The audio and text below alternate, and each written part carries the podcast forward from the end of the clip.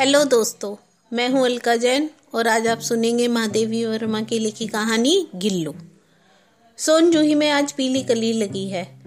इसे देखकर अनायास ही उस छोटे जीव का स्मरण हो आया, जो इस लता की सघन हरितिमा में छिपकर बैठता था और फिर मेरे निकट पहुँचते ही कंधे पर कूदकर मुझे चौंका देता था। तब मुझे कली की खोज रहती थी, पर आज उस लघु प्राण की खोज है। परंतु वह तो अब तक इस सोनजुई की जड़ में मिट्टी होकर मिल गया होगा। कौन जाने? स्वर्णिम कली के बहाने वही मुझे चौंकाने ऊपर आ गया हो। अचानक एक दिन सवेरे कमरे से बरामदे में आकर मैंने देखा।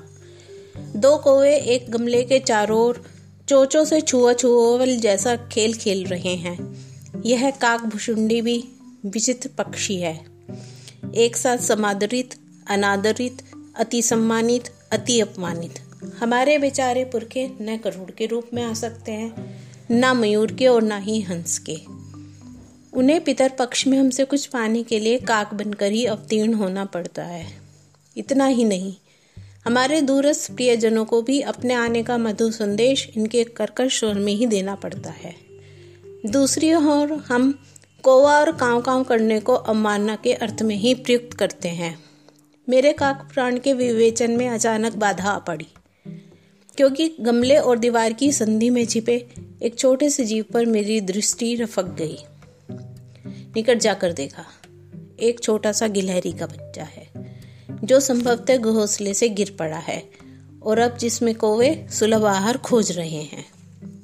काकद्वय की चोचों से दो घाव उस लघु प्राण के लिए बहुत थे, अतः वह निश्चेष सा गमले से चिपट पड़ा था। सबने कहा, कोवे की चोच का घाव लगने के बाद यह बच नहीं सकता। इसलिए इसे ऐसे ही रहने दिया जाए। परंतु मन नहीं माना। मैंने उसे होले से उठाकर अपने कमरे में लाई और फिर रुई से रक्त पहुंचकर घावों पर पेंसिलिन का मरहम लगाया। रुई की पतली बत्ती से दूध भिगाकर जैसे तैसे नन्हे मुँह से लगाई, पर मुँह ना खुल सका और दूध की बूंदे दोनों ओर ढुलक गई। कई घंटे के उपचार के उपरांत उसके मुँह में एक बूंद पानी टपकाया जा सका।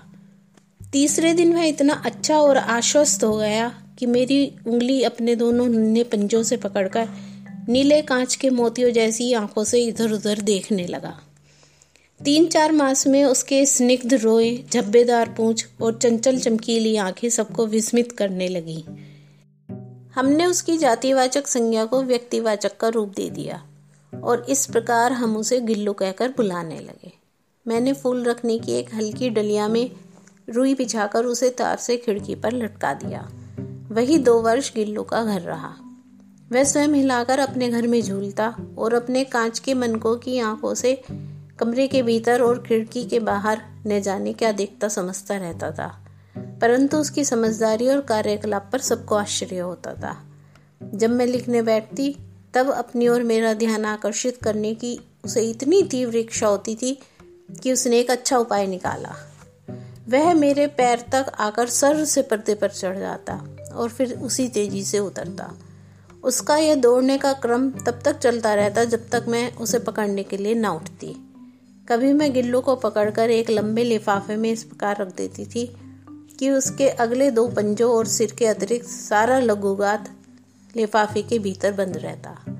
इस अद्भुत स्थिति में वह कभी कभी घंटों मेज के सहारे खड़ा रहकर अपनी चमकीली आँखों से मेरा क्रियाकलाप देखा करता। भूख लगने पर चिक चिक करके मानो वह मुझे सूचना देता और बिस्कुट या काजू के मिल जाने पर उसी स्थिति में लिफाफे से बाहर वाले पंजों से पकड़कर उसे कुतरता रहता। फिर गिल्लू के जीवन का प्रथम बसंत आया। नीम चमेली की गंध मेरे कमरे में हौले हौले आने लगी। बाहर की गिलहरियाँ खिड़की की जाली के पास आकर चिक चिक करके न जाने क्या कहने लगी। गिल्लू को जाली के पास बैठकर अपने पंच से बाहर झांकते देख मुझे लगा कि इसे मुक्त करना आवश्यक है। मैंने कीले निकालकर जाली का एक कोना खोल दिया और इस मार्ग से गिल्लू ने बाहर जाने पर सचमुच ही मुक्ति की सांस ली। इतने छोटे जीव को घर में पले कुत्ते बिल्लियों से बचाना भी एक समस्या ही थी। आवश्यक कागज़ पत्रों के कारण मेरे बाहर जाने पर कमरा बंद ही रहता। मेरे कॉलेज से लौटने पर जैसे ही कमरा खोला गया और मैंने भीतर पैर रखा, वैसे ही गिल्लू अपनी जाली के द्वार से भीतर आकर मेरे पैर से सिर और सिर से पैर तक दौड़ लगाने लगा। तब से यह नृत्य का क्रम हो गया। मेरे कमरे से बाहर जाने पर गिल्लू की खिड़की की खुली जाली से बाहर चला जाता और दिन भर गिलहरियों के झुंड का नेता बना हर डाल पर उछलता कूदता रहता। और ठीक चार बजे खिड़की से भीतर आकर अपने झूले में झूलने लगता। मुझे चौंकाने की इच्छा उसमें न जाने कब और कैसे उत्पन्न हो गई थी। कभी फूलदान के फूलों में छिप जाता, कभी पर्दे की चुन्नट में और कभी सोनजूही की पत्तियों में। मेरे पास बहुत से पशु पक्षी हैं और उनका मुझसे लगाव भी कम नहीं है, परंतु उनमें से किसी को मेरे साथ मेरी थाली में खाने की हिम्मत हुई है ऐसा मुझे स्मरण नहीं आता। गिल्लू इसमें अपात था।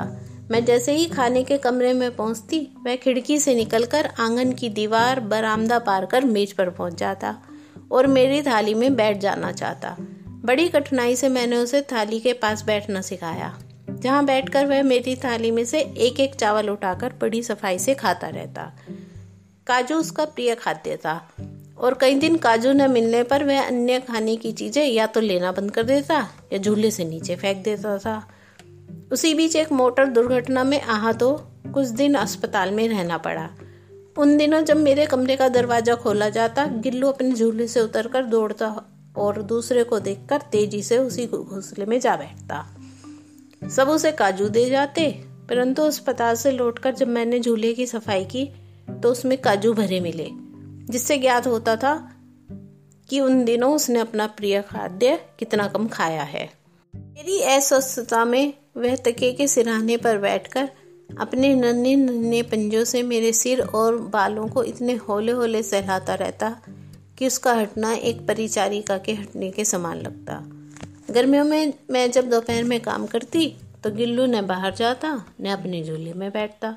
उसने मेरे निकट रहने के साथ गर्मी से बचने का भी एक सर्वथा नया उपाय खोज निकाला था।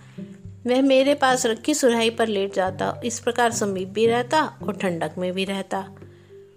गिलहरियों के जीवन की अवधि दो वर्ष से अधिक नहीं होती, अतः गिल्लू की जीवन यात्रा का अंत आ ही गया। दिन भर न उसने कुछ खाया, न बाहर गया। रात में अंत की यातना में भी वह अपने झूले से उतरकर मेरे बिस्तर पर आया और अपने ठंडे पंजों से मेरी वही उंगली पकड़कर हाथ से चिपक गया। जिसे उसने अपने बचपन की मरणासन स्थिति में पकड़ा था। पंजे इतने ठंडे हो रहे थे कि मैंने जाकर हीटर जलाया और उसे उष्णता देने का प्रयत्न किया। परंतु प्रभात की प्रथम किरण के स्पर्श के साथ ही वह कि और किसी जीवन में जागने के लिए सो गया। उसका झूला उतार कर रख दिया गया है और खिड़की की जाली बंद कर दी गई है। परंतु गिलहरियों की नई पीढ़ी जाली के उस पार चिक चिक करती ही रहती है। और सोनजूही पर बसंत आता ही रहता है। सोनजूही की लता के नीचे गिल्लू को समाधि दी गई है। इसलिए भी कि उसे वह लता सबसे अधिक प्रिय थी। इसलिए भी कि उस लघु गात का किसी वासंती दिन जूही के पीताब छोटे फूल में खिल जाने का विश्वास मुझे संतोष देता है। तो ये थी आज की कहानी गिल्लू। आशा है आप लोगों को पसंद आई होगी। अगर आपको ये कहानी पसंद आई है तो मेरा पॉडकास्ट सुनते रहिए। धन्यवाद।